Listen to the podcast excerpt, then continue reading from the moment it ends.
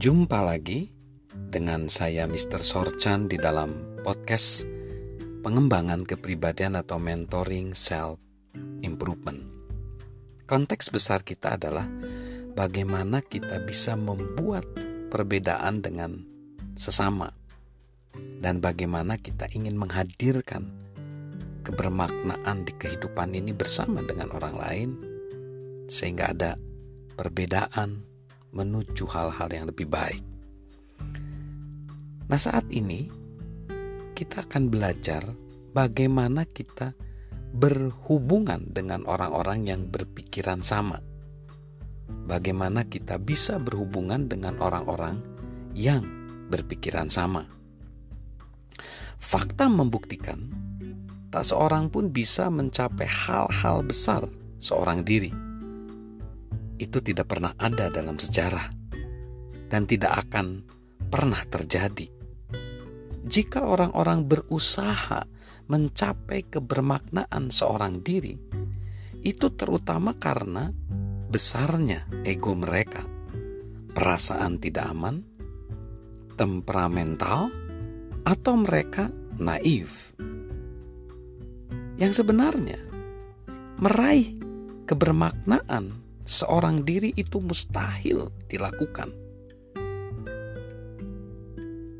So, setiap orang seperti yang dialami oleh coach, mentor, leadership John C. Maxwell, dia mengalami pelajaran yang menyakitkan semasa menjadi pemimpin muda karena dia berpikir bahwa dia bisa meraih kesuksesan sendirian. Kalaupun bisa itu sulit banget. Intinya mustahil deh menjalani kehidupan yang berarti dan menemukan kebermaknaan tanpa orang lain. Nah, sekarang kita akan belajar menarik orang-orang untuk satu tujuan. Menarik orang-orang untuk satu tujuan. John C. Maxwell selalu yakin memiliki kepribadian yang menarik orang-orang kepada dia dan apa pun yang membuat dia bersemangat.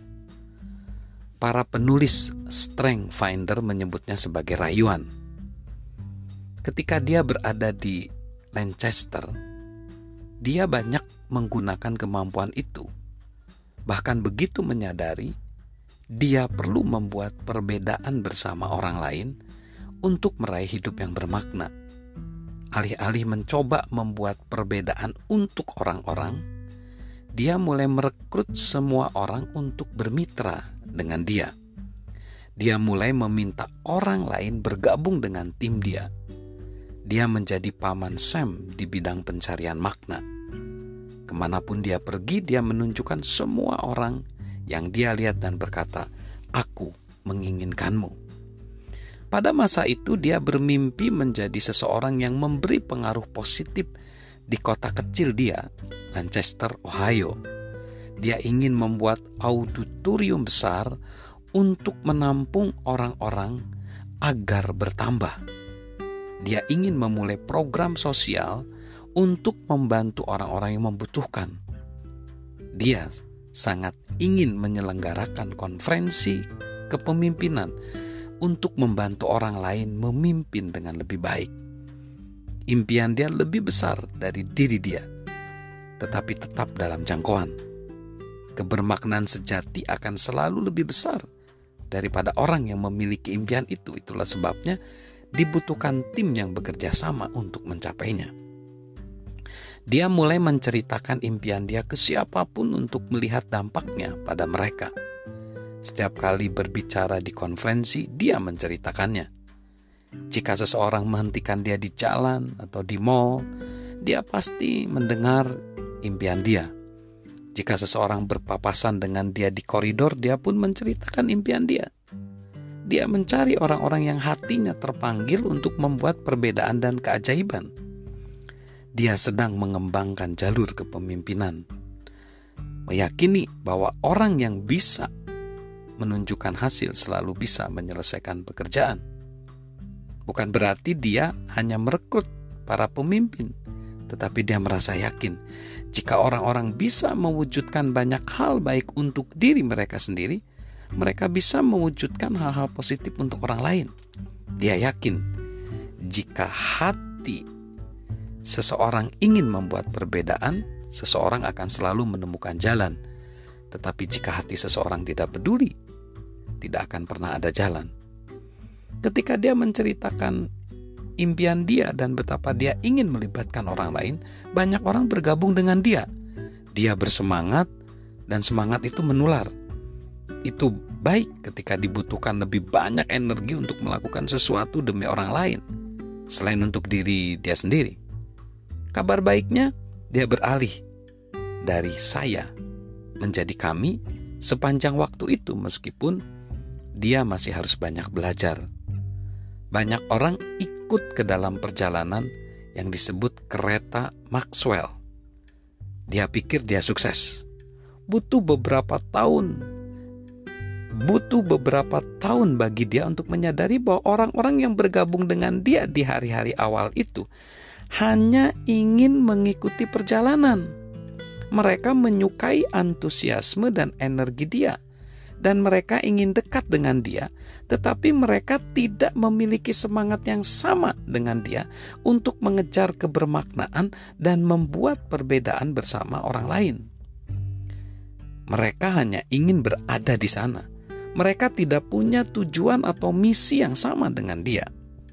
So, akhirnya mereka berada di kereta yang sama, tetapi ingin pergi ke arah yang berbeda. Awalnya, dia pikir mereka berada di kereta yang salah.